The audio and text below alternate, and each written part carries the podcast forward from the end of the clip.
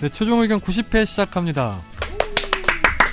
저는 진행을 맡고 있는 뉴미디어국의 권지윤 기자입니다. 오늘도 김선재 아나운서, 네. 음? 나한테 왜? 이상민 변호사님, 안녕하십니까. 그리고 정현석 변호사님 테디베어 입으셨네요. 아니 티니 윈입니다. 티니 위니 저랑 오늘 커플이에요. 티니 윈 보라색. 입었어요? 아니 아, 보라색. 보라색. 이거 남색 아니에요? 엮어서 좋을 게 없을 텐데. 네? 남색 아니에요, 이건요? 예, 요거 예. 야, 생맥. 티니 윈은 보통 21살짜리들이 입는 옷인데요. 그 2대 앞에 네. 그 그렇죠. 만나는 그거 자, 야, 아직도 있어요, 거기? 있지 않아요? 그 앞에 이제 바보들이 장소. 앉아 있죠. 티니. 바보는 뭐예요, 저는? 포니 포니입니다. 네, 나이가. 티니 윈이 와 아니고 터졌다. 새로운 PD 터졌네요. 새로운 그 비디오 근데 터졌네요. 티니위니 앞에 가면은 중국 관광객이 정말 많아요. 티니위니가 음. 거의 중국 관광객들을 먹고 산다는 네, 저도 있어요. 중국 관광객이라는 소리 많이 이 정도 갖고 모인다고요. 웃으시면 안 돼요, 이거. 아니 웃음소리 좀 들어가면 좋지 않아요? 아, 근데 안. 들어가는구나 저기서 웃는 거는. 음, 그렇죠. 우리가 근데 워낙. 크게 웃으니까 괜찮아요. 김실 PD님이 그동안 잘 웃는데 이렇게 좀 빙긋이 소리 없이 웃는 스타일이라 음 맞아. 깔깔거리면서 좀 웃어주세요. 답답했어요. 우리 김실 소리 내어 웃어도 되는 목 놓아 씨 웃어도 되게 되는데. 열정적인 청년이에요. 청년? 오. 갑자기?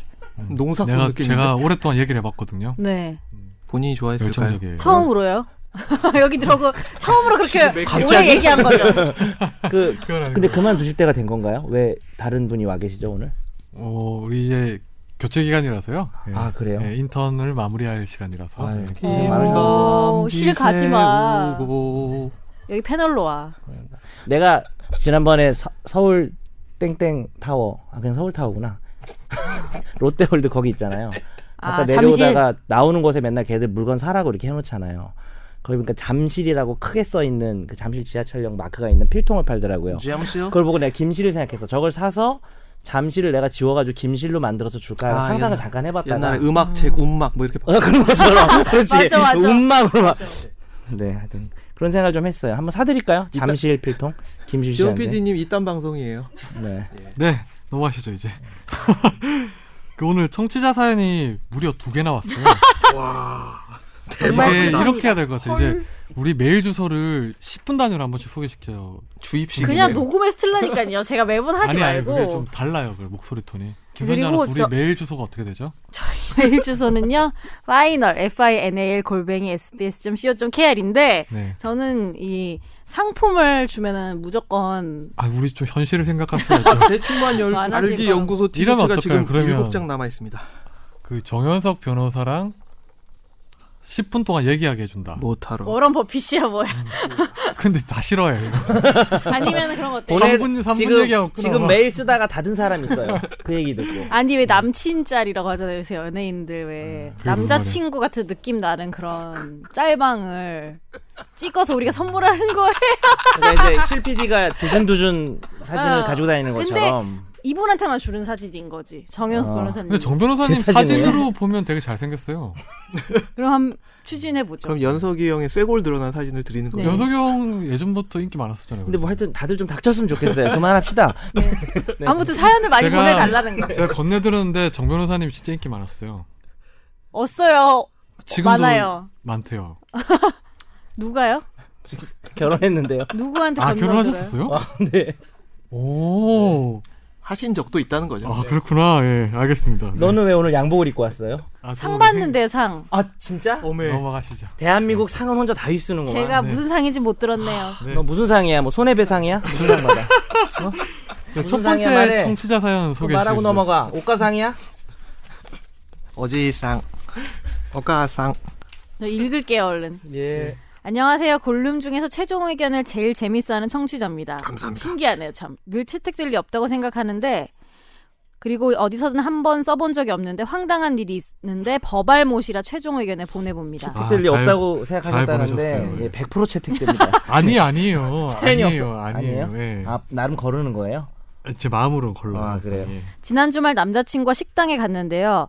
물을 세팅해 주셔서 의심 없이 물을 따라 마셨습니다. 그런데 너무나도 이상한 맛이 났지만 의심 어. 없이 마셨던 터라 그냥 삼켜버렸는데 아. 표정이 일그러진 채로 사장님은 불렀고 무- 뭐냐고 물어보니까 아주 당황해 하시면서 물통을 들고 주방으로 가셨습니다.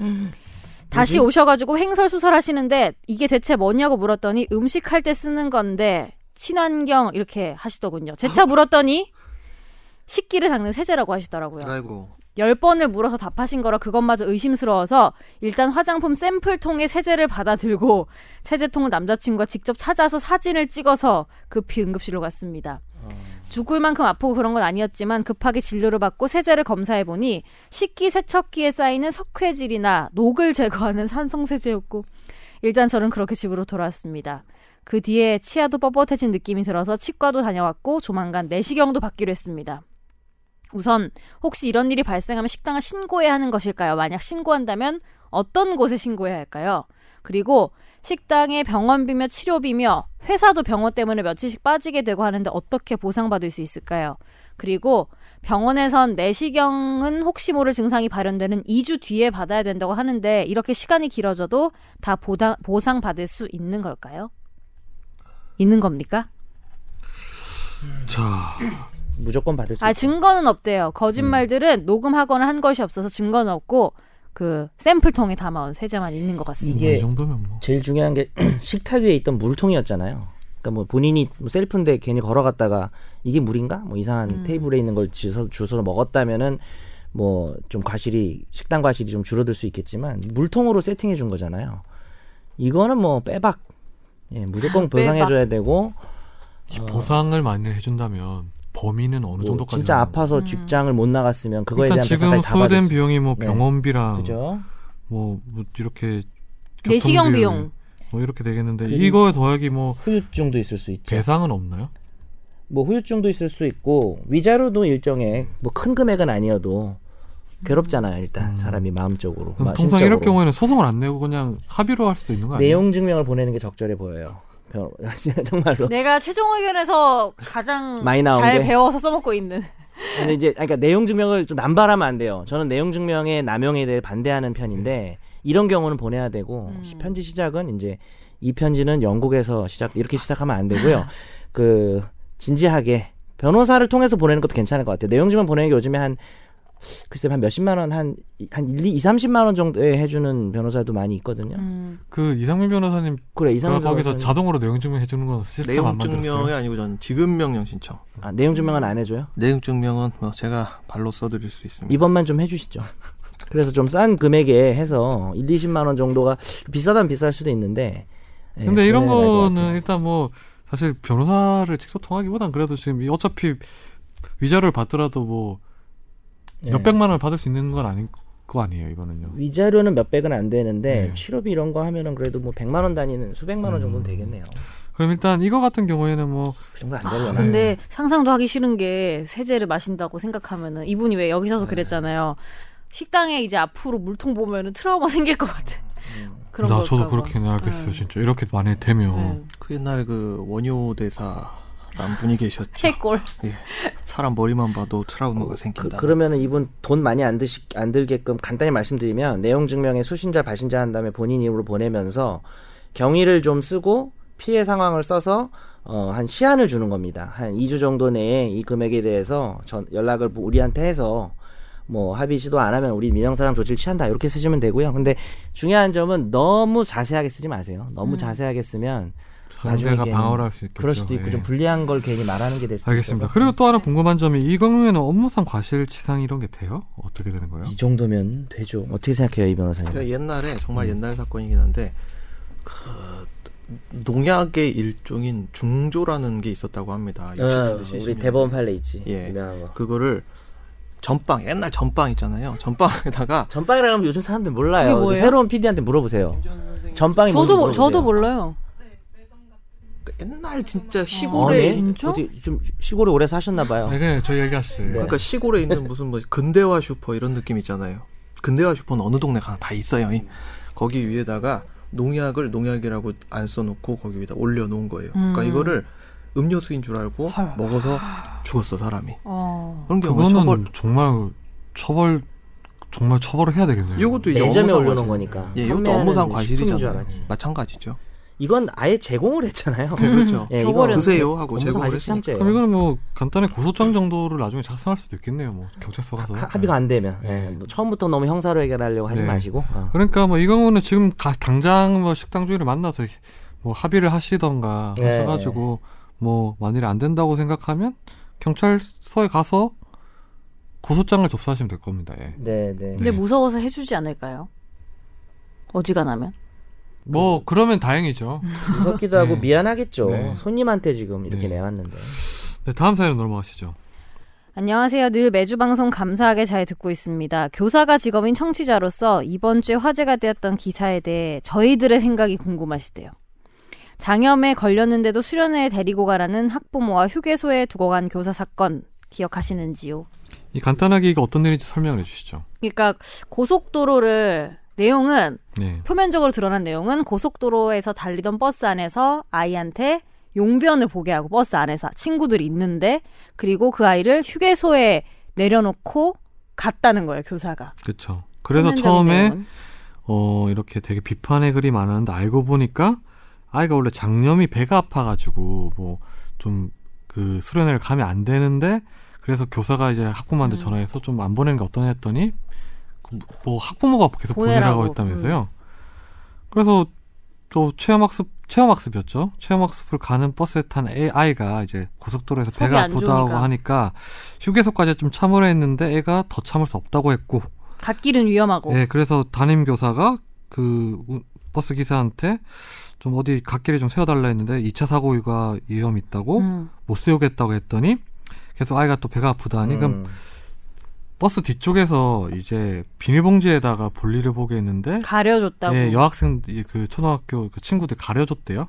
그런데 나중에서 이제 수치스러움을 느꼈던 아이가 이제 휴게소에 내려달라고 해서 교사가 이제 학부모랑 해서 전화를 하면서 그럼 학부모가 휴게소에 내려다 주면 자기가 찾으러 가겠다. 음. 그래서 했던 게 지금 또 다른 증언이에요. 음. 그랬더니 이제 음. 학부모를 또 비판하는 경우가 또 많은 것 같아요. 근데. 교사가 네. 직위 해제됐잖아요. 네, 일단 이게 은 상황은. 몇 학년인지도 좀 중요할 것 같은데 찾아보니까 6학년이네요. 네. 1학년하고 6학년 천지 차인데. 음. 아무튼 실제로 본인이 데리고 있기 힘들다는 이유로 이런 아픈 아이를 학교에 보내놓고 나 몰라라 하는 학부모들이 굉장히 많습니다. 이분이 교사시니까. 네. 음. 저는 몇 년 전 아이가 열이 40도 나오는데도 수학여행 데리고 가란 엄마도 만나봤고요. 신종플루 확진인데 집에 봐줄 사람이 없다는 이유로 아이를 학교에 보냈던 교사가 직업인 아빠도 본 적이 있습니다. 휴게소 사건의 담임은 직위 해제를 당한 것으로 알고 있는데. 음, 그 징계가 합당한 것인지 의견 들려주시면 감사하겠습니다.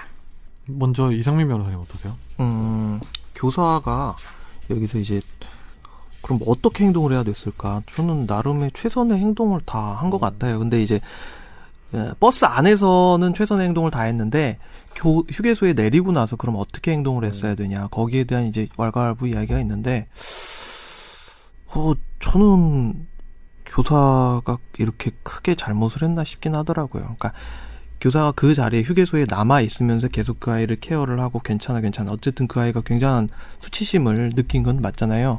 그렇다면 제일 좋았겠지만 누군가 거기서 이제 맡아줄 사람이 없는 상황이라면 어쨌든 그분도 인솔을 해야 되고 상황이라면 이 학생을 뭐 휴게소에 가령 뭐 안내소 어, 그래서 맡아준 분들한테 이야기를 설명을 하고 맡겨놨다면 그렇게 그런 정도의 조치를 했다면 이거는 징계가 좀 부당하지 않나 싶습니다.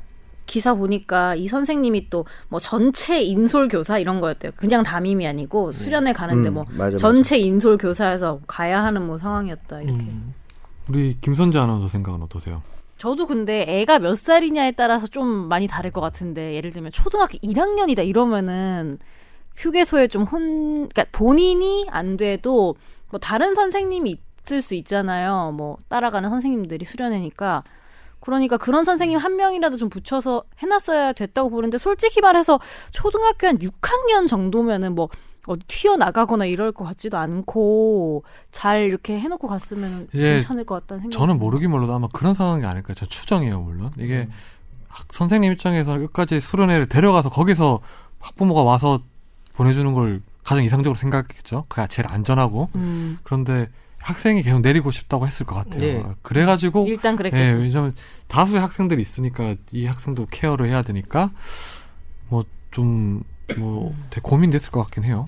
근데 직위 해제까지는 저도 좀 아닌 것 같아요. 직위 해제라는 건 기본적으로 징계는 아니고 일단은 일단 예, 그만 일을 네. 그만하고 놔두십시오. 예, 이러니까. 뭐 근데 자르거나 그거는 그런 건 아니에요. 그냥 약간 서로 대화하고 넘어갈 수 있는 부분인 것 같아요. 뭐 누구를 징계하고 이런. 그럼 이 부분에. 대해서 어떻게 생각하세요? 이상민 변호사님은 학부모가 이렇게 아픈 친구를 이렇게 무리해서 계속 학교에 떠맡기듯이 해서 이렇게 학교로 보내는 거에 대해서는요? 그거는 그러니까 저도 이제 맞벌이를 하는 입장에서 아주 이게 참 만약 그 아내분이 그 벌이를 해야 되는 입장에 당장 아침에 뭐 아기를 맡길 데가 없다면은 음. 그거는 되게 난감했을 것 같긴 해요. 뭐 입원을 그리고- 시킬 수도 없고. 그렇죠. 그리고 그 장염이란 게 사실 막 휴게소가 있고 이러니까 이동하다가 뭐 이런 일이 터질 거라고는 생각하지 않잖아요. 이런 일이 터질 거 생각을 해, 하지 않을까? 장염이니까. 저는 뭐 네. 과민성 대장 증후를 가지고 있는 저로서는 이런 일이 충분히 터질 수 있죠. 어, 저는 근데 그게 없어가지고 잘 몰라요. 안 걸어보셨구나. 그래서 그거는 저는 참을 수 있어요. 인간의 어떤 신체 조절 저는 지금도 잠깐 나갔다 와야 될 것 같은데. 아니 근데 저는 그건 있어요. 냄새는 안 나죠. 네. 학교에 그냥 등교하는 거라면 보통은 이렇게 되면은 학교는 가고 양호실에 가 있죠. 수업을 안 듣고 보통은 누워 있죠 그렇지. 양호실 가서. 그렇죠. 학교면 음. 양호실 체험 최고지. 학습은 누워있기는. 모르겠네. 체험 학습. 또 애가 또 그때 여기서 그 초등학교 6학년 친구가 가고 싶다고 가겠다고 또 얘기를 했다는 제가 얘기를 본 것 같거든요. 음. 근데 부모가 더 중요할 것 같은데 애 의사도 중요하긴 한데 부모 애는 미성년자니까 근데 부모가 거기다 맡겨놓으라고 했다면서요 휴게소에다가 네. 뭐 일단 나온 상황은 그렇긴 하죠. 좀 정확하게 좀 다, 따져봐야 되겠지만. 근데 제가 만일에 선생님이라면 제가 어떤 선택을 했을까라고 고민을 해보니 저도 이 선생님처럼 하지 않았을까 생각은 들어요. 음. 이게 할 수, 이게 뭐 근데 이 선생님이 다 잘했다고 는 생각이 안 들어요. 요즘 이제 진짜 이렇게 했을 것 같아요 네. 휴게소에 그 휴게소에 이제 뭐 아까 이상민 변호사님 말씀하셨듯이 누구 다른 교사를 내려놓거나 이렇게 하면 좋을 것 같은데 여건이 안 됐나 보죠 모든 상황이라는 게 음. 그렇게 완벽하게 될 수는 없잖아요. 네. 근데 그 이상민 변호사님처럼 하는 게 가장 이상적이었던 것 같긴 해요. 뭐 옆에 다른 사람 붙여주는 걸. 근데 나라도 되게 이게 시급한 상황이고 또 내가 인솔교사하고 또 그렇게 한다면 이런 선택 말고는 음. 어떻게 했을까 생각이 그리고 들더라고요. 솔직히 저는 이렇게 이거 다 일어났으니까 뭐 직위 해제되고 하는 말이지만 그 당시에는 그런 행동이 저는 잘못됐다고 생각을 안 했을 것 같긴 해요. 저도 그냥 애- 아예 그런 생각이 없었을 것 같아요. 가장 대체로 비슷한데 음. 생각이 근데 뭐 한편으로는 이제 고속도로 휴게소라는 데가 음, 초등학생을 곳이라서. 혼자 놓고 가기는 뭐 또 남학생인지 여학생인지 뭐 그것도 좀 중요할 수도 있고 잘 모르겠는데 뭐 남학생이라 한들 조금 위험할 것 같긴 해요. 근데 저도 처음에. 제가 만일 선생님이었다면 분명히 수련의 장소까지 데려갔을 거라 생각이 들었는데 이 사이에 좀 내용을 좀 보니까 자세히 보다 보니 선생님이 그 애가 계속 뭐 이렇게 막 내리고 싶다고 하고 학부모는 전화했더니 막 욕하면서 뭐 음, 어떻게 거기서 욕문을 보게 하냐 당장 내려라 뭐 이렇게 이렇게 음. 듣자 보면 정신도 아, 없고 정말 이거는 어떤 이게 끝까지 데려가서 어렵다. 네. 이해는 돼요. 이해는 어. 돼요. 멘탈. 멘탈 망가져요. 예. 어려워. 그렇게 생각이 들더라고요. 처음에는 왜 선생님이 고- 그렇게 불특정 다수가 많은 고속도로에 애를 놔뒀을까라고 언뜻. 보면 예. 한 100번 이해는 되는데 또 생각해 보면은 행동 그러고 자체가 보니까 그또 휴게소에 애를 내놓으면 그렇지 않나? 옛날 옛날에 그 연수원 1년차 끝날 때그 설사했어요? 아니 제가 설사라는 게 아니고 예, 예, 예. 영도 저 하이원 리조트로 더듬네. 네.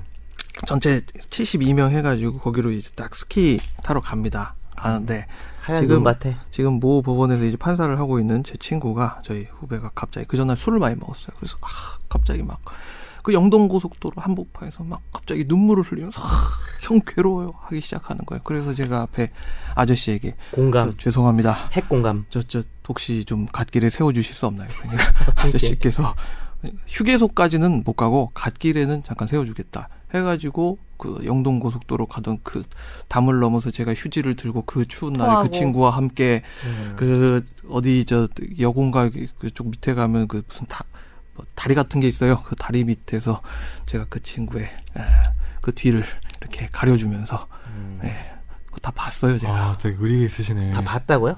봤죠 볼- 뒤에서 볼, 볼 필요는 없었잖아요. 굳이. 보이죠 뒤돌아서 했어요. 소리와 아, 이런 것들이 예. 소변을 봤다는 거죠? 아니죠. 이제 넘어가시죠. 예, 예, 예. 더럽게 친한 우정이네요. 다음 사연 더럽게 지났습니다. 다음 사연이 다음 다 사연 없네요.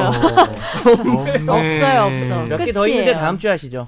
그렇죠. 우리 메일 주소가 어떻게 된다고요? 저희 메일 주소는요. 그만 좀 얘기하세요. 저희 메일 주소는요. 그만 얘기해. final 진짜 마지막 없어요. final f i n a l 골뱅이 sbs.co.kr입니다. 제발 좀 보내주세요. 제발이란 거 빼고 저희 보내주세요. 제발. 100개까지는 일단 가는 거죠. 송사 사연 없다고 폐지되고 네. 이런 거 아니죠? 오늘 제가 보낼게요. 하나. 화제 판결로 넘어가시죠. 새로운 화제 이름을 다시 판결은 합시다. 최종 북적. 또 이런 이제 걸로. 화재 그 영광굴비. 화재 판결 오늘도 성범죄 없이 저는 네. 이제 그런 혐의를 저에게 씌우지 마세요. 저는 그냥 어떻게 모으다 보니 그렇게 된 거였습니다. 그 주의 사건이. 하나를 소개해 주시죠. 네. 첫 번째는 영광굴비입니다. 영광. 충북 청주에서. 남도 음식 전문점을 동업자와 함께 운영한 유 씨는 식재료를 국내산이라고 차림표에 써놓고 실제로는 칠레산 고기, 말레이시안 낙 사산 낙지 등을 외국산으로 써온 혐의로 기소됐다. 특히 말레이시아가 많다.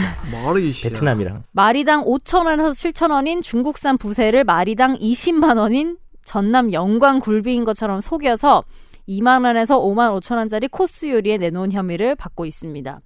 검찰은 굴비가 원산지 표시 대상 품목에 포함되지 않는 점을 고려해서 이 부분에 대해서 형법상 사기죄를 적용해서 재판에 넘겼는데 하지만 대법원에선 사기죄를 적용할 수 없다는 판단이 나왔습니다.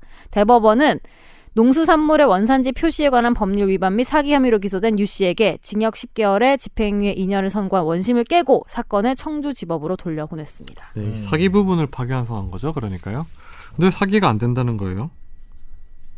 혹시 어. 뭐이 부세가 영광굴비의 어떤 뭐 친인척 이런 거예요? 아니 부세가 되게 맛있었던 부세 거야. 발음이 정확히 어떻게 돼요? 부세예요? 아니면 부세 아닐까요? 부세? 중국 한자 한어 한자어인가? 그런가? 부세 알아요? 근데 찾아보죠 뭐. 부세랑 영, 굴비랑 별 차이가 없어 보이긴 하더라고요 보니까. 맛, 맛이 비슷한가요? 목이 생긴 것 다 비슷하게 보이죠. 아니 기본적으로 했던 놈은 더 똑같아 판결문 보이고. 대법원 판 그러니까 이게 1심 2심에서 다 사기죄예요. 네. 근데 대법원에서 무죄가 됐어요. 근데 뭐라고 써 있냐면 2만 원 이- 점심 식사나 코스가 2만 5천 에서 5만 5천 원에 나가는 거예요. 근데 이게 이제 마리당 한 5천 원, 7천 원짜리 부세인데 이 이렇게 이런 파, 만, 말을 합니다. 우리 대법원에서 그 정도 크기의 국내산 굴비는 한 마리에 20만 원이래요. 음. 그렇기 때문에 그 다음에 손님들이 야 이렇게 값이 값이 싼데 영광굴비가 맞냐 질문을 받으면 중국산 부세를 전남 영광에서 가공한 것이다 라고 대답을 했었대요. 그동안. 음. 그래서 이거를 꼭 속임수 그러니까 한마디로 좀 돌려서 얘기하면 손님들한테 2만 원 내고 지금 영광굴비 기대했냐 아. 이런 판결문을 보입니다. 이런 유사한 사례들이 앞으로 있을 수 있을 것 같아요. 영광굴비 굴비가 많이 비싸요? 엄청 한 비싸고요. 마리 20만 원. 어, 그냥 아니, 그러니까? 굴비 안 자체를 사그한 마리라면 조그만 한 마리 20만 원이라고요? 이, 이 크기에 지금 지금 이 크기가 꽤나 굵은가 보죠. 몇 뭐. 센치냐면 25cm에서 30cm 정도. 그러니까요. 크네. 꽤 큰 굴비예요. 작은 야, 굴비는 작은 내가 굴. 먹은 거 전부 다 영광굴비. 아니 그건 작은 굴비고. 전부 다 네, 가짜. 작은 굴비요. 아니 작은 건 싸고 이제 크고 굵은 건 비싸단 거죠. 20만 원좀 한다는. 같은. 영광이라도 작은 건 싸요 그러면요? 작은 거 싸요. 그렇겠죠. 그 작은 거 싸- 해봤자 그 2분의 1이면 아니 그보다 더, 이분- 싸, 더 싸져요. 2분의 1이면 먹을 게 크면- 4분의 1이 돼. 음. 어 크면 더 비싸져요. 왜냐면 통통한 게 줄어드니까 때문에. 넓이는 제곱으로 줄어들죠. 피자 시켜보면 쬐깐한 거랑 큰 거랑 이게 엄청 차이 나잖아요. 근데 물고기는 고등어가 짱인 것 같아요. 갑자기? 고등어가 제일 맛있더라고요. 삼치, 구이요? 삼치 좋죠. 삼치 삼치. 좋죠. 그렇지. 저 삼치. 3년 만에 검진했는데 요산이 너무 높아서요. 등 푸른 생선 먹지 말래요. 그게 무슨 상관이 있는 거예요? 요산이 높은 사람은 통풍이요, 등, 통풍. 등, 뭐 통풍이 올 수가 있대요. 어, 발가락 정말? 나중에 아픈 거. 저희 아버지가 사실 통풍이 좀 있어요. 등 푸는 생선이 요산이 많아요? 네, 음. 설탕, 등 푸른 생선, 해산물, 음. 내장, 알 이런 거 먹지 역시. 정 변호사님 그 쉰살이 넘으니까 되게 신경을 많이 쓰시네요. 신살이 넘어요. 내가 반백이야? half century. 통풍 무지하게 지천명. 아프다던데. 지천명. 지천명 너무 싫다. 하늘의 뜻을 알고. 다 알아, 씨. 다 물어봐, 지천명이야. 다음은 시속 204km로 가시죠. 네, 시속 204km. A 씨는 군복무 시절인 지난해 5월 대구 수성구 왕복 8차로 도로에서 시속 204km로 승용차를 몰다가 반대 차로에서 유턴하던 차를 들이받아서 상대 운전자가 사망하는 사고를 냈습니다. 음. 예, 군복무 시절이었으니까 군사법원에서 진행한 1심은 피해자와 합의한 점 등을 고려해서 금고 1년에 집행유예 2년을 선고했지만 항소심에서는 원심을 파기하고 금고 4개월의 실형을 판결하고 법정 구속했습니다. 야 이게 사실 통상은 항공심에서 항상 감형이 되고 원래 그런데 여기서는 또 검색을 느렸네요. 검사가 항소를 한 거죠. 너무 약하다. 음. 이게 일단 204km로 되는 차가 일단 제 차는 안 되죠. 제가 알아요. 제가 맨인 블랙박스에서 아? 어떻게 하는지 봤거든요. 어. 이게 어. 요즘에는 소프트웨어로 몇 킬로미터 이상은 안 되게 묶어놓는데요. 뭐 트럭도 아, 그렇고 진- 승용차도 그렇고. 근데 이게 업체에 가서 한 10만 원 정도만 내면은 갈아줘요. 30분 만에. 컴퓨터를 이렇게 해가지고 소, 소프트웨어니까 풀면은 바로 풀린대요. 와 정말 의도적인 거였네. 예, 그러면. 그러니까 이게 근데 규제할 수 있는 법, 법이 없는 거예요. 아니 차가 속도가 그까지 안 나가요 원래? 네, 원래 걸려 그러니까 나가는데 180에서 180에서 lock 음. 걸려 있어요. lock이 걸려 있는데 아, 그 lock을 그래요? 푸는 게 나도 해본 적이 소프트웨어로 풀 수. 있다는 거죠. 30분. 일단 뭐 제 차는 뭐 그까지 200이 써 있었나? 안써 있었던 것 같기도 하고 뭐 키로수. 유심히 본 적이 없는데. 180에서 lock 걸려 일단 있고 정현석 변호사님 차가 람보르기니까 될 거 아니에요. 예. 어 타보고 싶다. 아, 예. 그러니까 제 최근에 차가. 그러니까 오늘은 제차 람보르기니인 거죠. 네. 알았어요. 람보르기니? 기니 뻥이니 미안합니다. 거속방지턱 넣다가 뻥뻥뻥 SBS 들어올 때마다 박자를 막. 제가 람보르기니를 샀으면요 네. 여기 안 오죠. 옷을 벗고 다녀야 될 거예요. 그 저번에 그때 파자마 입고 왔잖아요. 그래서 제가요? 트렁크 팬츠. 아 근데 예. 그권 기자는 오늘도 그러니까 속옷을 안 입고 온 거예요. 그러니까 같이 일하는 동료들이 안 입은 거 모르죠. 그러니까 그게 또 그런 걸 또 좋아하는 것 같아요. 모르는 넘어가시죠, 예. 거를. 예. 아무튼 근데 200 킬로는 밟아 본 적도 없어요, 저는. 지금 이게 진짜로. 어디서 이게요. 도로가 어디예요? 이게요. 우리도 내 옛날에 살았던 동네인데. 그 수성구 왕복 8차로라는 게 이게 시내 제, 도로라는 제 거죠? 생각에는 어 대구 그 MBC 법원 앞 음, 아, 예상합니다. 아, 아. 왕복 8차로라면. 아, 거기요? 네. 근데 거기가 그렇게 204km로 달릴 만한 길이가 돼요? 밤에 밤에 길이는 되고 밤이면 돼요. 되게 넓으니까 어? 잠깐만, 도로가 이게 지금- 될 수 있을 것 같네. 아, 기사에 그렇게 하는 거. 어, 네. 그렇지 않나요? 200km 이상 밟는 거 은근히 꽤 있어요. 그러니까 여기는 좀 특수한 경우인데 자유로에 자유로 영종도 가는 그렇죠. 길 그런데. 자유로 장항 IC 거기 음. 밑에 보면 거기서부터 레이스 펼쳐요, 애들이. 음. 맞아. 음, 저기 문발 IC까지 어떻게 누가 빨리 가는가 이런 거 해요. 그 양카 그렇게 그 양아치 카들 모이는 양카. 데가 제가 옛날에 살던 오피스텔 밑에 있었습니다. 그래서 새벽 엄청 2시 시끄럽겠네. 엄청 명절 이렇게 때. 항소심에서 형량을 높인 이유가 뭐예요? 그 일단 이 사망이라는 결과가 중대하고 네. 그다음에 지금 원래는 음. 과실범 가지고 이렇게 실형 안 나와요. 근데 너무 제한 속도가 80km인데서 204km면 의도적으로 보인다라는 거죠. 음. 그래서 고의범으로 바뀐 건 아닌데 왜 우리가 미필적 고의라는 게 있잖아요. 네. 뭐 실제 이론상으로는 내가 200km로 다니다가 전방에서 누굴 발견했거나 차량을 박아서 사람이 죽을 수도 있다는 걸 사실 예상할 수 있잖아요. 그런 경우에는 사실은 경우에 따라서는 살인죄가 될 수도 있어요. 미필적 고의로. 그래서 이게 아직 살인죄로 의, 어, 그 규정이 된- 적용된 건 아니지만 거의 다를 바 없지 않냐 싶어서 그쵸. 형량을 높인 것으로 보입니다. 음, 알겠습니다. 다음은 집중탐구요. 얼마 전에 이제 이상민 변호사님이 잠깐 언급을 했던 시네타운 나이팅. 네, 동거녀 안매장 사건이 있는데 이 형량을 두고 이제 내친 음. 뭐 일부 시민들이 너무 낮은 거 아니냐. 댓글에. 예, 예, 뭐 이런 식의 여론이 있어요. 실제로 뭐 그런 여론이 상당히 하더라고요 보니까요. 그 또 비교하는 대상으로 이제 딸을 성추행한 이제 교사를 음. 살해한 어머니 같은 경우에는 징역 얼마가 나왔었죠? 10년. 10년이 나왔어요. 그러니까 동거녀를 안 매장한 그 30대 같은 경우에는 징역 많이 3년인데 딸 성추행한 교수라 교사를 살해한 어머니 같은 경우에는 징역 10년이 나오면서 이게 그냥 비교가 되면서 어떻게 이런 식으로 판결 나올 수 있냐. 비슷한 시기에 판결이 예, 나와서 논란이 되면서 그래서 어 한번 저희가 이 부분에 대해서 한번 논의를 해보기 위해서 이번 주제를 삼았습니다. 그러니까 이제 예. 죄와 어떤 그에 대한 적정한 형벌이란 네. 과연 무엇인가 뭐 이런 논의인 것이죠. 이 변호사님 예.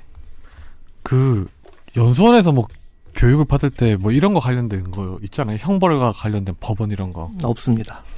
전혀 없고요.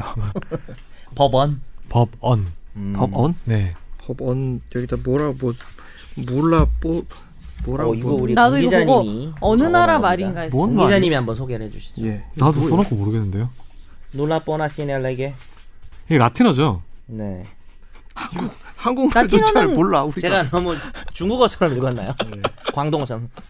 이게 뭐 뭐야? 대충 이런 거 아니에요. 법, 놀라야. 우리가 뭐 하도 자주 얘기하는 거 있잖아요. 그 판사들이나 법조인들이 자주 얘기하는 이게 무슨 뜻이에요? 법이 있어야지 형벌도 있고 법이 있어야지 처벌할 수도 있다. 뭐 이런 거잖아요. 죄형 어, 법 아, 그렇지. 법, 법이 있어야 형벌이 네. 있고. 죄형. 법정주의에 예. 저도 명언이 예. 있어요. 어, 뭐예요? 이런 그 양형 이런 것 때문에 항상 올라오는 기사에 보면은 댓글에 중국이면 사형이다. 총살이다. 중국이면 총살이다. 공개 처형이다. 어, 그게 이제 미국이면 대중의. 대중의 법언이죠. 법언. 네. 예. 그래서 일단 않나요? 먼저 우리나라에서 벌이란 게 여러 가지 형태가 있는데 네. 음, 국가에서 용납하는 벌이라는 게 어떤 종류, 종류가 있죠? 그러니까 무거운 순서로 음. 말하면 사형, 징역, 금고, 자격상실, 자격정지, 벌금, 구류, 과료, 몰수 이렇게 아홉 개가 있습니다. 네. 일단 사형은 다 아시겠고 네. 그 다음에 징역형. 징역형은 이제 징역과 금고의 차이는 가둬놓는 건 똑같는데 징역은 이제 부역이라고 해서 일을 해야 되죠. 근데 네. 이제 금고는 뭐 정치범이라든지 과실범 같은 뭐 경우는 사상범 같은 경우에 그쵸. 필요하죠. 예. 명예를 존중해주는 의미에서 일을 안 시키죠. 예.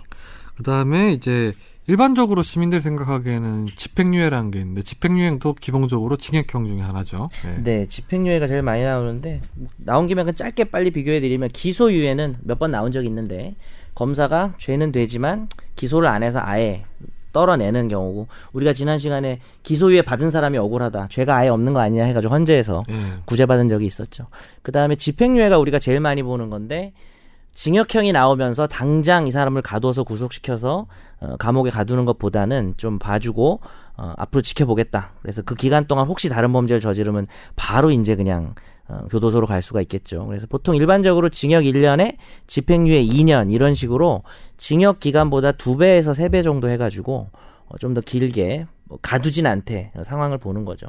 뭐 그런, 어, 네, 그렇죠. 네. 그이 변호사님 원래 음 벌금형이 이제 재산형이라는 게 징역형보다 낮은 거잖아요. 예. 음. 근데 실제로 보면 요즘에 또 안 그렇다면서 일반 시민들 보기에는 차라리 벌금형 대신 그냥 집행유예 나오면 네, 그 징역을 살겠다 라고 하는 경우가 있어요. 아예 들어가 사는 것도 그게 네. 낫다. 왜냐하면 돈을 낼 만한 형편이 안 되는 사람 같은 경우에는 그런 변론도 해요. 그래서 네. 아 예. 그래요? 그런 변론도 합니다. 재산이 너무 없다. 네. 이런 식으로 힘들다. 그런 경우가 있으셨어요, 변호사님? 많았죠. 어. 저도 그런 변론 한 적 있어요. 형사를 음. 이 변호사처럼 많이 안 하는데도 차라리 벌금형 주실 바에는 징역형을 달라. 의뢰- 이런 요- 징역형의. 집행유예, 음, 집행유예. 음. 그러니까 들어가 살겠다는 사람은 많지는 않고 징역형 집행유예 나오면은 그게 더 무거운 건데도 음. 들어가지도 않고 벌금도 안 내니까. 왜냐하면 지금 요즘에 보면 이제 추징금이나 뭐 이런 거 하는데 노역을 하는 경우가 있잖아요. 네. 벌금을 못 내면요 노역을 노역을 하게. 되는데 예. 최대 3년까지 노역을 예. 해야 되거든요.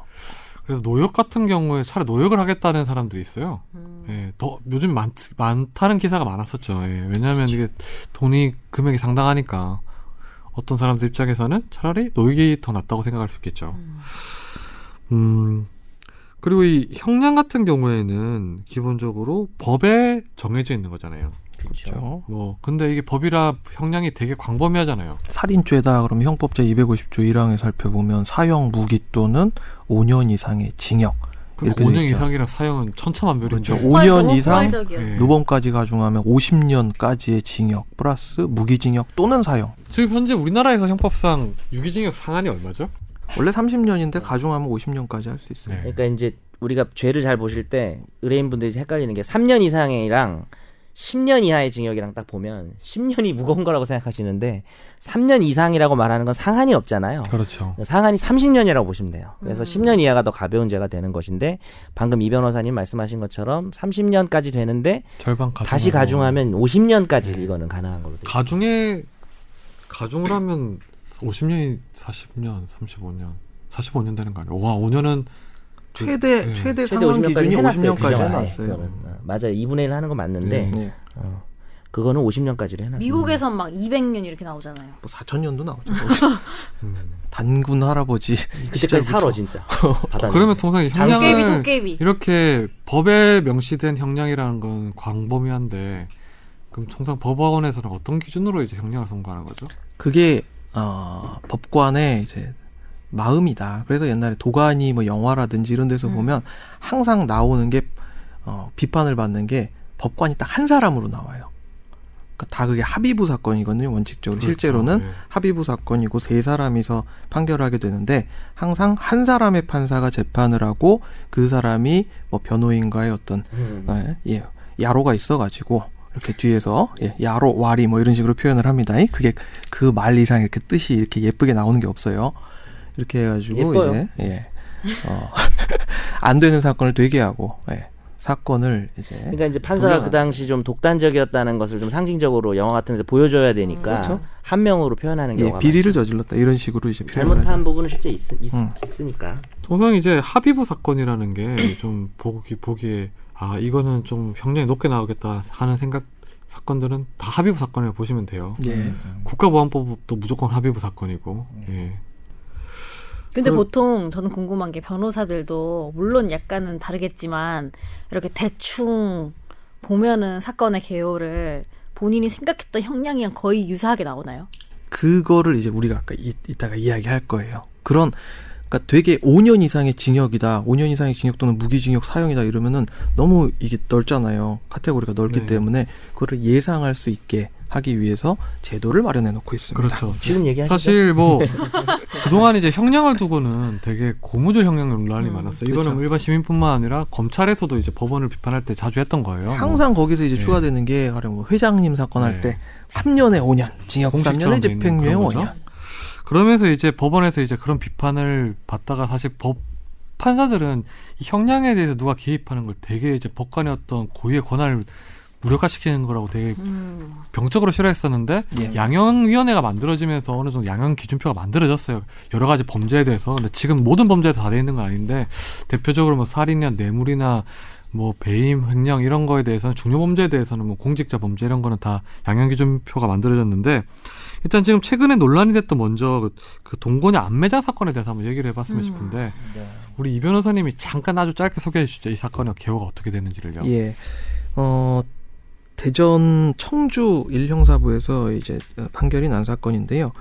2012년 9월 달에 충북 음성군 대소면에서 동거녀 어, 36살 A씨의 원룸에서 동거녀를 폭행해서 숨지게 한 다음에 인근 밭에 안매장한 혐의로 재판을 받아왔고 이 재판의 공소 사실은 뭐였냐면 공소 범죄는 살인죄가 아니라 폭행 치사죄하고 시- 사체 은닉죄였어요. 그렇죠. 이제 그 시신을 은폐하려고 콘크리트로 덧씌웠다는 거죠. 예, 예. 플라스틱 시, 어, 시신을 플라스틱 톤에 넣어서 안매장하고 시멘트로 덧씌운 것까지 이제 발견이 된 사건이었죠.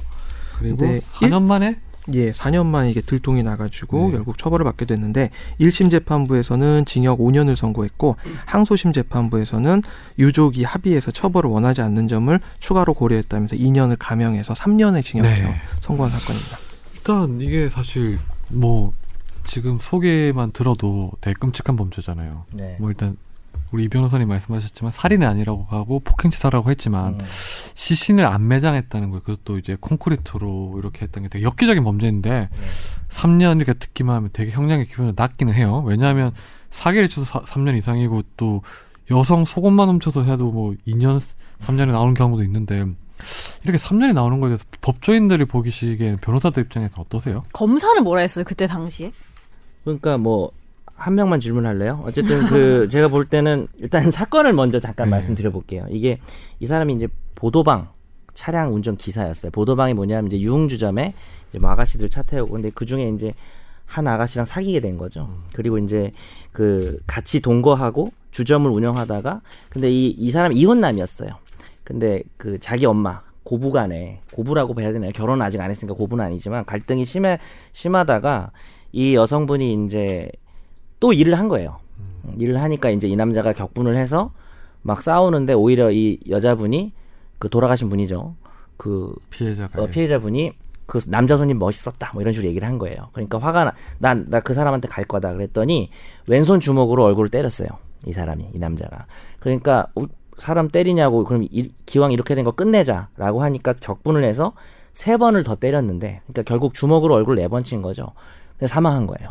어, 그러니까 이제 주먹으로 얼굴 네 번 정도 때린 걸로는 사실 살인의 고의를 인정하기는 조금 어렵거든요. 음. 그래서 이거 이제 폭행치사죄가 된 거죠. 폭행을 했는데 의도적으로 한 게 아니고. 네, 근데 죽은 죽고 죽고 나니까 이 사람이 자신의 형을 불러서 어 이 돌아 피해자 피해 여성 사망한 사람을 안매장을 한 거죠 둘이서 그래서 형도 같이 처벌받았죠 형은 사체 유기죄로만 처벌받고 남성은 폭행치사와 사체 유기죄로 일단 처벌받았다는 사실관계를 좀 알려드려야 될것 같아서 그리고 1심에서는 5년의 실형이 나왔는데 2심에서 3년이 나왔고요 참고로 이 폭행치사범 이 남자가 폭력 전과도 있었어요. 음. 어, 그런 점들도 있었고 1심에서 유족과 합의도 안 됐고 유족들이 도저히 용서할 수 없다. 이런 요소가 있었고요. 참고로 2심에서는 합의가 이루어졌고 그 다음에 유족들이 처벌을 원하지 않는다는 말이 있었고 그 다음에 사후적 경합범이라는 게 있어요. 어, 아까 좀 설명을 좀 못했는데 에, 우리가 범죄를 두 개를 저질러 가지고 재판을 받으면 그 두 개를 뭐 3년짜리가 있고 5년짜리가 있으면 8년이 나오는 게 아니잖아요. 고려해서 적정히 감형을 해야 되, 는 거거든요. 그건, 그건 대원칙인데 어떤 경우가 있냐면 A라는 범죄를 저지르고 발각이 안 된 거야.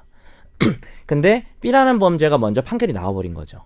그 다음에 A죄가 발견이 되면 원래 A죄랑 B죄를 같이 판결을 했으면은 적정하게 감형을 하는 게 그렇겠죠. 누구에게나 그렇게 네. 해줘야 돼요. 음. 근데 이미 B죄가 형량이 나와버렸잖아요. 그럼 A죄가 나중에 발견됐을 때 원래 선고할 것보다 무조건 깎아줘야 돼요. 음. 사실은 이 사건은 두 가지 요소가 기사에 좀 드러나지 않았는데 가장 감형된, 그러니까 뭐 당부에 대해서 우리가 좀 논의를 해보고 감형된 가장 중요한 이유는 두 개입니다. 1번, 2심에 가서 피해자들과 합의가 돼, 피해자 유족과 합의가 되고 처벌을 원하지 않는다는 말이 있었다는 거. 음. 2번, 식품위생법 위반으로 이미 확정 판결을 받아서 그걸 고려해서 감형을 해줘야 됐다라는 점. 뭐 그 점은 좀 있습니다. 말씀드리죠. 근데 먼저 일단 이 유족 합의라는 게 원래 합의하면 좀 양형에 반영이 되잖아요. 예. 근데 이게 이 합의를 하는 권한을 유족한테 주는 이유가 어떤 형벌을 내릴 때는 응보의 어떤 관점이 있는 거잖아요. 이게 국가가 대신해서 처벌해 주니까 피해자한테 어느 정도 권한이 있어야 된다고 봐서 이렇게 합의를 했을 경우에 양형에 반영을 해주는데 이번 거 같은 경우에 좀 보니까 유족 같은 경우에 이 아버지. 피해자랑 상당히 연락을 안 했던 분이더라고요. 음. 예, 한 십몇 년 동안 연락도 안 했던 분이고 하는데 그렇게 했을 때도 그 유족 합의의 어떤 이런 권한 이런 거를 받아들여줘도 그러니까 괜찮을까요? 그대로 진짜 네, 생전 맞아요. 연락도 안 하던 우리 아버지가 네. 합의를 한 거잖아요. 뭐 거의 남처럼 사는데 뭐 죽었다니까 돈 보상금 받고 음, 본인이 보상금은 받고. 어떻게 생각하세요, 법률가 입장에서는요? 저는 이거 싫어요. 아 그래요. 예. 저는 이 이렇게 특히 그러니까 사실 돌아가신 분의 진 진정한 의사라는 거는 없는 거나 마찬가지인데 네. 특히나. 이렇게 확인을 할 수도 없을 뿐만 아니라 이렇게 어 평소에 사실 뭐 아무런 연락도 없고 챙길 수 챙겨주지도 않고 아무런 뭐 없던 이제 뭐 말로만 피부치지 아무것도 아닌 사람이 이렇게 감형 이제 감형 요소로 무언가를 해줬다고 해가지고 이거를 요소로 반영한다는 것 자체는 저는 개인적으로 굉장히 싫어합니다. 특히 그건- 성범죄에서 그런 음. 거 되게 많거든요. 지금 이 변호사님 말씀하셨지만 합의의 자격이라는 게 그 가족들한테 안정돼 있는데 좀 전에 말했지만 그렇게 하는 이유가 이 피해자 같은 경우에 피해자가 사라졌을 경우에는 그 사람을 가장 잘하는 건 가족이라 생각해서 하는 거잖아요. 음. 근데 이렇게 연락 안 했던 사람들보다는 정말 바로 옆에 있는 친구들이 어쩌면 그 사람에 대해서 더 많이 잘할 수도 음. 있잖아요. 그러니까 관계를 좀 볼 필요가 있을 네. 것 같아요. 합의로 감형할 것인지에 관해서는 자 그런데 판사가 여기서 그 가령 항소심에서 합의서가 들어와요. 근데 판사가 이거를 조사를 그렇죠. 알 수는 네. 없어요. 음. 이게 뭐, 뭐 같이 뭐 음. 동거를 했는지 10년간 챙겨주고 살았는지 그냥 돌아가신 분 가족분께서 합의를 해주셨습니다. 이거를 가지고 판단하게 되기 때문에 이렇게 지금 우리가 이야기하는 건 전적으로 사후적인 이야기고 이 당시에 판단을 할 때 입장하고 좀 다른 것 같아요. 근데 이런 이런 경우가 있었어요. 예를 들어서 음. 아이가 폭행 치사를 당해서 아빠한테 학대를 받아 죽었어요. 그래서 당연히 실형이 나오겠죠. 근데 항소심에서 피해자랑 합의를 했대요. 근데 피해자가 누군가 가족이 누구냐면 그 죽은 아이의 할머니예요. 음. 그러면 내 그. 아빠의 엄마죠. 엄마예요.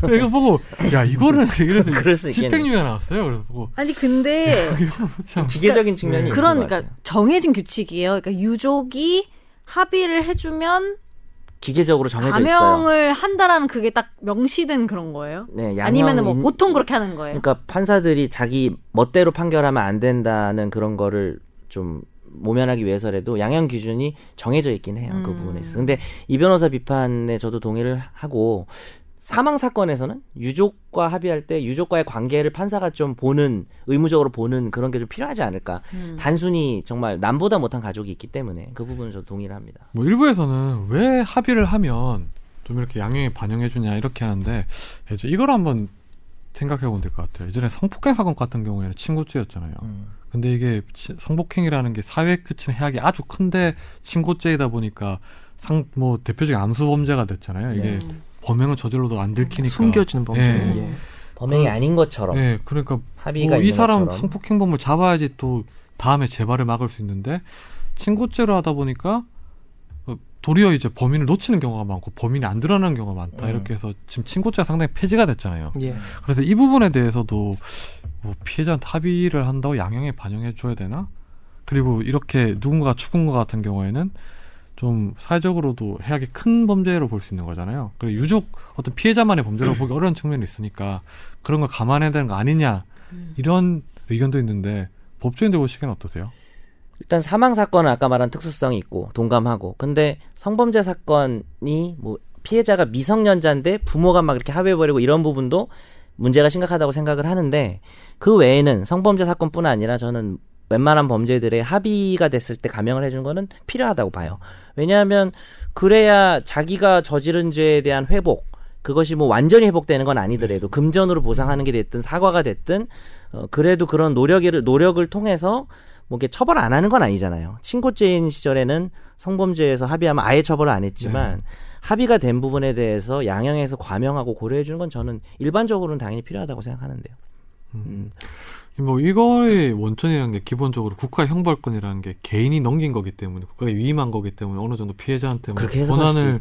줘야 된다고 하는데 사실 좀 이렇게 되게 사회적 해악이 큰 범죄에 대해서는 저는 좀 음. 모르겠더라고요. 이게 과연 사회적 이렇게- 행거 이제 뭐 살인이나 심각한 중상해나 성범죄 네, 이런 네. 것들. 음. 그리고 이렇게 유족이 아니 좀 유족이라고 보기 어려운 분들이 음. 합의한 그거는 좀 뭐 권한을 준다는 것 것. 자체가 좀 약간 좀 그렇더라고요. 근데 어떤 사람이 뭐 이런 잘못이 아니더라도 어떤 잘못을 했을 때 결과적으로 그 잘못이 됐어요. 그 의도가 어쨌든 간에. 근데 약간 심정적으로는 이해가 되지만 그렇다고 해서 용서는 안 되는 거잖아요. 사실은. 피해자가 그러니까 어. 결과로 놓고 봐서는 똑같잖아. 예를 들면 죽은 거 똑같고. 근데 이거를 넣다 보면은 약간 그러니까 제 제가 그냥 잘 모르는 사람 입장에서 봤을 땐 이런 거 하나 둘 이해를 해주다 보면은 어느샌가 말도 안 되게 이제 보통 사람들이 볼 땐 낮은 게 나와 있고 이러는 것 같아요. 저는. 음, 형량이 음. 근데 처벌 불허한 의사를 표시한다는 거를 양형에 반영을 안 해주면요, 이 사람은 그러니까 피고인이죠. 건수 친 사람은 자기가 피해 안 회복을 하고. 할그 그러니까요. 유인 요인이 하나도 없게 돼 버려요. 변제를 안 하려고 할. 테니까 기본적으로 특히나 재산 범죄에 네. 있어서는 그, 저, 그 탄원서 하나 받기 위해서, 처벌 불원서 하나 받기 위해서, 합의서 받기 위해서 여러 가지 노력을 기울이거든요. 실제로 그게 양형인자로 반영이 되기 때문에 돈 어떻게든 마련해서 사기친 돈 갚고 횡령한 돈 회사에 메꿔 넣고 그렇죠. 이런 측면이 음. 분명히 있어요. 반대로 볼 수도 있어요. 합의가 감형이 되니까 저놈은 내가 뭐 성범죄가 됐든 재산문제가 됐든 죽어도 나 용서 못하겠다 해서 합의 안 해주는 것도 피해자의 권리가 될 수도 있는 거거든요. 음. 반대로 보면 그래서 음, 나름대로 피해자에게 어떤 권한을 주는 의미에서도 합의는 양형 요소가 돼야 된다고 생각은 합니다. 그래서 지금 전에도 이, 이 변호사님 말씀하셨지만 이 동거녀 안매장 사건 같은 경우에는 뭐 징역 3년을 이미 폭행치사기 때문에 뭐 높은 것도 낮은 것도 아니고 적당하다고 생각하셨 적당하다고 말씀하셨잖아요. 이 그렇죠. 그러니까 네. 그때 시네타운 19에서도 아마 아마 제가 까였을 거예요. 분명히 까이고 있을 텐데 그 이유가 뭐냐면 대법원 양형위원회의 폭행 치사에 관한 기준을 살펴보면 아, 폭행범죄 사망의 결과가 발생한 에, 경우에 있어서 기본 양형이 2년에서 4년으로 돼 있고요. 가중 사유가 있으면 3년에서 5년으로 규정을 하고 네. 있거든요.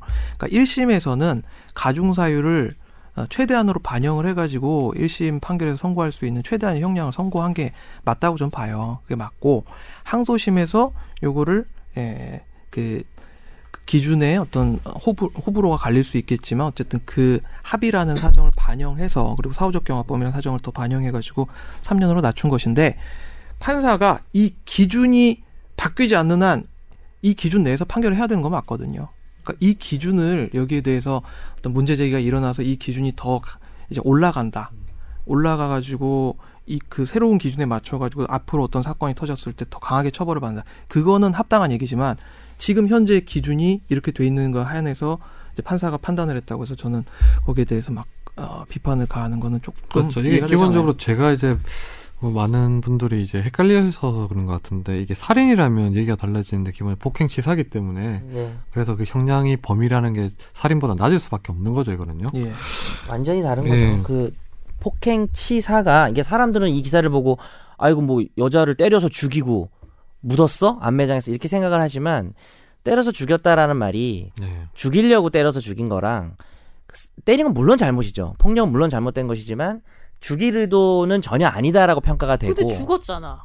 그러니까 이제 그게 항상 그 아 그 말도 사람이 맞는데 그러니까 왜냐하면은 솔직히 말해서 뭐 음. 팔 부러지고 뭐 제가 볼 때 뭐 인대가 늘어나고 이런 거면은 그래 뭐 얘 의도가 그래도 내가 음. 내가 당했지만 뭐 용서해줄 만 한 예를 들면은 얘가 어쩌다가 밀려가지고 내가 넘어져가지고 인대가 늘어난 거라 어. 내막 발목을 부셔가지고 이렇게 발목을 부셔요.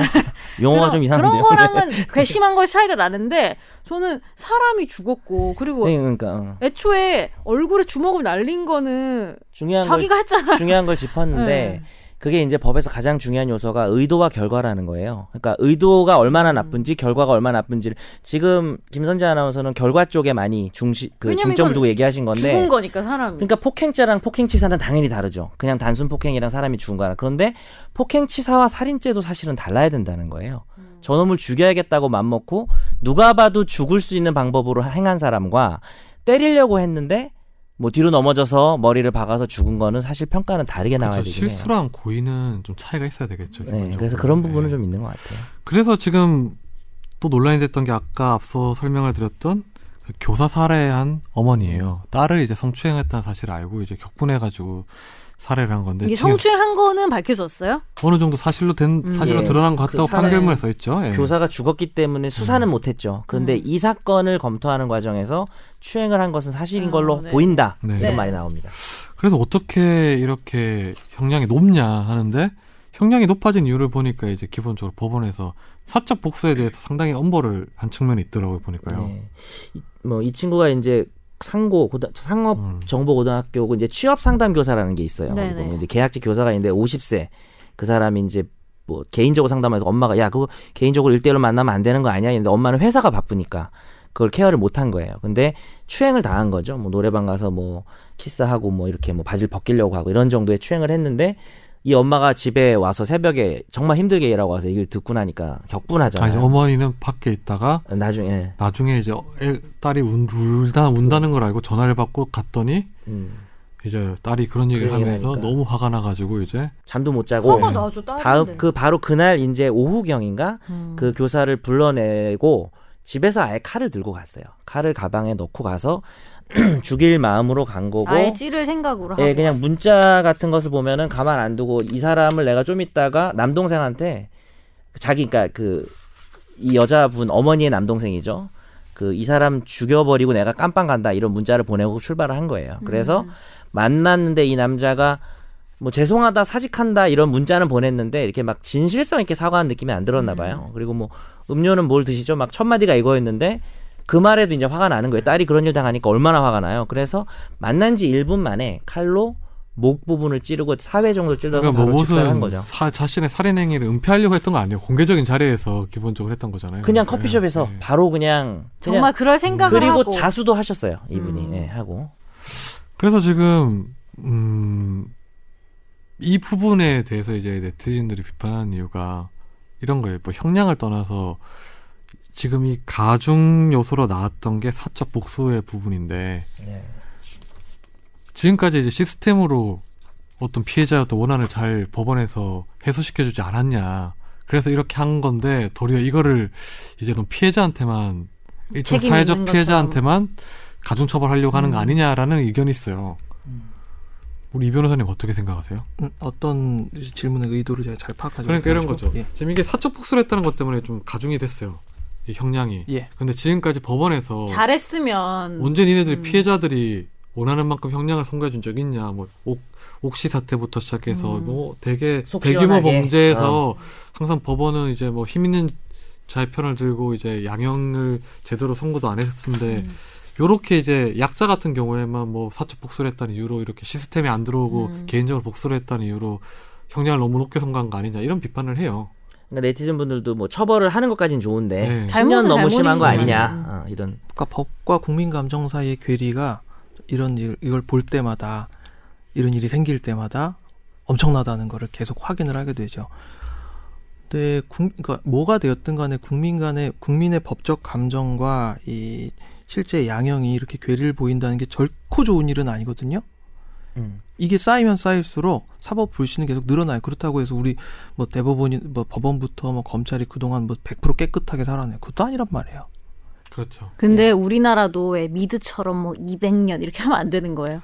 우리나라에 유기적 상향이 정해져 있으니까 안 되는데 실제로 보면 전에 어디 논문을 봤는데 우리나라가 형량이 높은 편이래요. 우리나라 뭐 형량이 실질적으로는 낮은 편이 아니고 무엇보다 가둘 곳이 없어요. 지금 우리나라 음. 교도소 지금 그 적정 수용 비율이 이미 1대 1을 넘어선 지는 오래됐습니다. 성동구치소 지금 이번에 강동구치소로 옮겨가는데요. 성동구치소 비율이 1.69대 1인가 그래요. 음. 한 사람 살아야 될 공간에 1.69명이 지금 거기 수용돼 있는 거예요. 음. 그런데 또 이런 얘기하면 일반 시민들 입장에서는 뭐 그런 사람들한테까지 그렇게 혜택을 주냐 하는데 그렇게 볼 건 또 아니죠. 왜냐하면 수용자들도 기본적으로 최소한 인권을 보장을 해야 음. 되니까. 그러니까 가두는 것도 일이에요. 가두려면은 그에 따른 보조 인력이 필요하고 가령 여러 사람이 되고. 처벌을 받게 되면 그 사람들 뭐 전자발찌 많이 차는데 요즘에 그러면 그것도 관리할 또 인력이 필요하고 그런단 말이에요. 그러니까 예전에 제가 여기서 한번 말씀을 드린 영화가 있거든요. Time to Kill이라고 그저 흑인 아버지가 자기 딸내미가 강간당한 네. 상황에서 이제 그 강간을 한 KKK 네. 단을 다 쏴서 살해하고 나서 네. 나중에 무죄 그런 받는 영화가 그 엄청 많죠, 근데. 뭐 또 다른. 모범 시민이라는 영화도 모범 시민도 있어요. 있고 엄청 많죠, 그런 영화가 우리나라. 그게 뭐 사실 근데 미국 같은 경우에 이제 플리바게닝이 되고 유죄 협상을 기본적으로 하잖아요. 그래서 뭐 공범 같은 경우에도 자수를 한 사람 같은 걸 기소를 안 하고 뭐 그런 경우가 있는데 그것도 아까 말씀하신 모범 시민 같은 경우에도 어떤 사적 복수의 대표적인 작품 모범 시민이 그저그 여자 여자분 나오는 거죠. 그 배우 누구냐? 강간을 당하고 장- 살해 당한 다음에 이제 검찰에서 이제 한 명만 이제 공범 같은 경우에 자수를 한 사람을 또 음. 빼주고 이렇게 하니까 이제 사- 복수에 나섰던 거라서 다 죽여 판사까지 판사까지 다 죽이는 거예요 그냥 여배우가 여배우는 잘 주인공이 모르겠어요. 여배우였나요? 남배우? 남자 배우였어요. 아 남자 배우였나요? 네, 남자 딴 영화 배우였는데. 요거 같은 경우에 어 법조인들은 당연히 이제. 아, 이. 뭐 여성. 같은 경우에 이 피고인 같은 경우에 어머니 같은 경우에는 이 징역 10년의 형량이 대부분 다 적당하다고 보시는 거예요 그러면요? 저는 개인적으로 10년은 조금 높은 것 같아요. 그러니까 아까 뭐 어떻게 말하든 욕을 먹겠지만 그 3년의 그 사체 유기하고 폭행 치사는 저는 이상민 변호사랑 생각 같아요. 뭐 적정하다고 생각하는데 10년은 조금 높지 않나. 음. 뭐 저는 근데 이게 막 엄청나게 뭐 부당하다고 비판할 정도는 아닌 것 같고 개인적인 생각은 이 사건 판결에 드러난 부분 한번 읽어볼게요. 우리가 다른 관점에서도 볼 수가 있으니까 처자식이 있어요. 이 죽은 사람이. 네. 근데 그 부인이 어떤 생각을 할까요? 저 남편 저거 씨- 저 고등학생을 어, 저거 미친 녀석이다. 뭐 자기 남편이 얼마나 배신감을 느끼고 믿겠어요. 근데 이제 즉사를 한 거죠. 목을 칼에 찔려서. 그래서 이제 이 부인은 뭐 직장을 그만두고 뭐뭐 이런 그다음에 이제 이 그 추행 피해자의 남 아버지가 뭐 TV 뭐 보도 이런 거에서 좀 명예훼손돼서 주변에서 다 알게 됐대요. 그래서 뭐 이사를 다니고 어 좀 많이 그, 그 유족들 입장에서는 많이 힘들어졌다는 그런 것도 판결문에 드러나 있기는 해요, 사실. 그래서 어찌 보면 이 돌아가신 분은 나쁜 놈이지만 또 그 유족들이 받는 피해도 있긴 하다는 거죠. 어, 그래서 그런 부분들을 재판부가 고려 안 할 수는 없지 않을까. 뭐 저는 궁금한 듭니다. 게그 양형 그런 기준이 이렇게 있고 거기에 따라 이렇게 매뉴얼대로 어떻게 보면 내리다 보니까 이렇게 나온 거잖아 사실은. 거의 그렇긴 네. 해요, 사실은. 근데 네. 그러면은 이 판결을 내릴 때 사례로 이렇게 비교하진 않아요? 그러니까 이 사례에서는 뭐 찾아보기도 하죠. 그거를 검사가 검사 또는 변호인이 찾아보고, 다 예. 얘기를 해요. 의견서를 높여야 제출하면서 된다, 예. 낮춰야 된다. 음. 유사한 사안에서 이렇게 얘기를 한 선례가 있습니다. 그리고 기본적으로 양형. 기준표 자체가 수많은 팔 축적된 판례를 통해서 만든 음. 거예요 지금요. 예. 근데 이게 정황을 봤을 때는 10년은 좀 높은 것 같은데, 어, 그러니까 우리가 이제 이런 부분이 있는 것 같아요. 추행, 미성년자 이런 부분이 분명히 잘못된 것이기 때문에 정말 파렴치한 놈이고 편한 말로 죽일 놈이잖아요. 근데 이제 그래서 진짜 죽인 거잖아요. 근데 이제 거기서 이야기가 시작되다 보니까 이 엄마의 입장을 더 이해하게 되고 10년이 너무 심하다는 결론에 이르긴 하는데 법원 입장에서는 이런 부분들을 낮게 측정을 할, 책정을 할수록 또 사적 복수라는 것들이 계속 생겨날 수가 있기 때문에 어, 또 어쩔 수 없는 부분도 있다고 생각은 합니다. 알겠습니다. 이상민 변호사님 어떠세요? 저한테 오시면 제가 징역, 징역 한 5년까지는 목표로 보고 할 수 있습니다. 네 능력을 얘기하고 그래 이 평가를 하니까. 예. 형량이 높다고 생각하시는 거예요? 저는 징역 한 7년 이하로 나올 수 있는 사건이라고 생각해요. 음. 10년은 조금 높아요. 근데, 근데 지금 이게 살인죄가 대해서는 또 이제 좀 아이러니하긴 하지만 살인죄가 그동안 형량이 낮, 낮았다 해서 좀 높이는 추세예요. 높이자고도 하잖아요.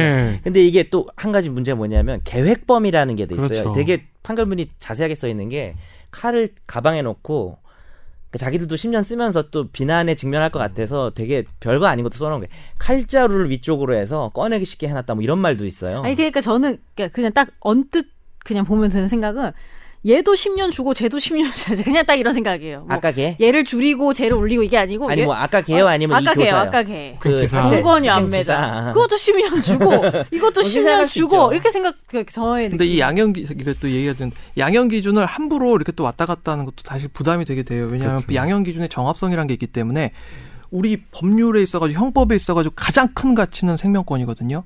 근데. 그동안 우리가 성범죄에 있어가지고 계속 양형 기준이 up, up, up되는 상황이 이제 왔어요. 점점 높아지고 있죠. 점점 높아지고 와서 그래도. 그래가지고 뭐 어떠한 이제 법률 같은 경우에는 성범죄 법률 같은 경우에는 생명권을 능가하는 수준의 상황까지 와버렸어요. 네, 그래서 네, 나서 위헌법률 심판이 제청이 되고 왜? 이거는 성범죄고 성범죄의 이제 보호법익은 성적 자기결정권인데 성적 자기결정권이 물론 중요하지만 생명권을 능가할 수는 없다. 그런데 그렇죠. 법률상 지금 정합성을 살펴봤더니 이거는 반대로 해놨다. 생명권을 능가하는 성적 자기결정권을 규정해 놓은 것이다. 그렇기 때문에 이건 법률 정합성의 원칙을 에, 위반한 것이다. 그래서 위헌 결정을 해주시기 바랍니다. 해서 음. 실제로 그게 위헌 결정이 나기도 했습니다.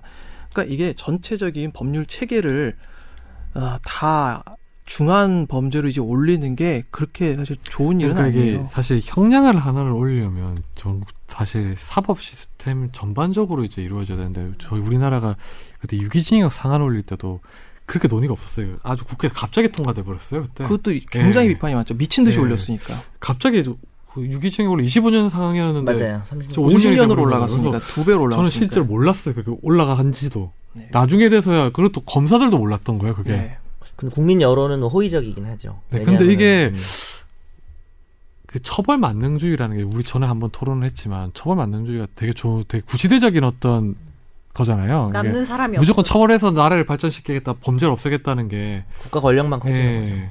그래서 그 부분도 한번 저희가 고민을 해봐야 되긴 할 것 같아요. 고민돼요. 왜냐하면 처벌 만능주의 얘기할 때는 막 그렇게 인권의 입장에서 얘기했다가 갑자기 어떤 성범죄 미성년자 성범죄 사건 하나 보면 저 죽일 놈을 이런 생각이 또 드는 게 인간이란 말이에요. 음. 그래서 근데 모든 논의에 있어서의 어떤 일관성은 가질 필요는 있을 것 네. 같아요.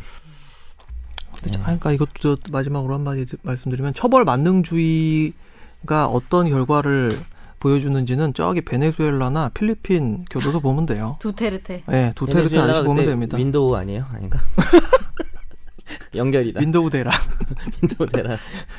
네, 비트코인, 필리핀의 비트코인 사지 두테르테. 같은 경우에는 거의 지금 뭐 우리나라에서 뭐 댓글을 보면 홍하시는 분들이 많더라고요. 그러니까 처벌 만능주의에 우리 우리도 역사가 있어요. 범죄의 전쟁이라고 있습니다. 89년도부터 94년까지 무지하게 잡아들였고요. 그 전으로 따지면 저기 삼천교육 때도 저장하고. 있고요. 아니, 범죄와 전쟁이라 그래서 해봤어요. 삼천교육 때도 있고요. 근데 한편으로 이런 생각도 들어요. 그러니까 정말 주변에서 예를 들면 좀 잘못하고 그런 사람들을 보면은 그 바뀔 사람은 어떻게 해서 약간 바뀌고 안, 안 바뀔 바뀌는 사람은 뭐들때 많지. 징역 몇 년을 해도 안 바뀌더라. 뭐 이런 생각은 듭니다. 근데 저는 개인적으로 확실한 거는 딱 사람이 어떤 죄를 지으면 음. 그 사람의 인생을 판단해서는 안 된다고 봐요. 이제 음. 법관들이. 그러니까 딱 이 사람이 지은 죄만큼만 벌어주는 게 맞다고 봐요. 그래서 이게 뭐 어떤 경우에는 사람의 어떤 직업이나 뭐 가족 관계 따지지 말고 딱 이제 음. 이 사람이 죄만. 죄만 딱 이렇게 됐던 오히려 그- 예. 기계적으로 가는 게 가장 좀, 예, 평등할 예, 수도 파- 있다. 판사가 뭐좀 신이 되면 안 된다고 봐요, 기본적으로. 음. 이 사람 인생을 판단들은 저는 그 제가 군- 일반 시민이지만 판사한테 그런 권한을 위임한 적은 없다고 봐요. 예. 예, 그냥 딱 그 정도까지만 해줬으면 하는 게 저 개인적인 어떤 음. 소망이죠. 예, 제가 그래서 테마주를 들어가지 않습니다. 철저히 PER 위주의 투자를. 기계적으로. 또 오늘 최종 의견 90회는 여기서 마무리하고 음. 마무리 발언 안 해요? 정 변호사님 마무리 해주시죠. 왜냐하면 너무 오늘 욕 먹을 수도 있고 그럴 것 같아서 마무리 발언 안 뭐, 할수 네, 없을 것 욕먹을 같아서. 게- 왜 욕먹을 거는 수가 없지. 아니 그냥 못 생겼다고 욕할 것 같아서 그 답이고요. 사실 변호사 입장에서 봐도 범죄들을 더 대- 접하게 되면 내 의뢰인이 뭐 아닌 뭐 이런 사건 기사를 보게 되면 다 죽이고 싶어요.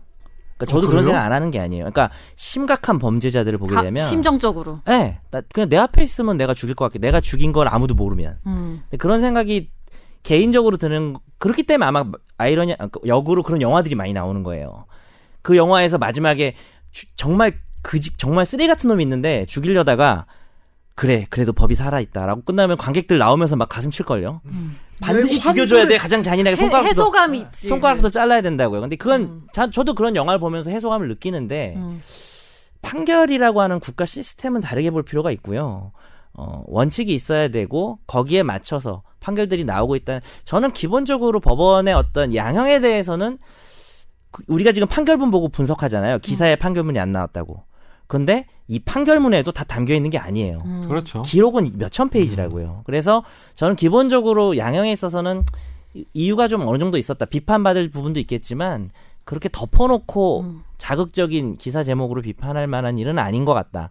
법원이 물론 잘못하는 것도 상당히 많아서 비판할 부분도 많지만 우리가 좀 양형에 대한 비판은 좀 내용을 모른 채로 비판하는 경우가 많지 않나 조금 객관적으로 들여다볼 필요가 있지 않나라는 생각이 조인들이 앞으로 열심히 살겠습니다. 저는 그럼 방송하는 사람으로서 저희한테 가져오시면 대신 화를 내드릴게요.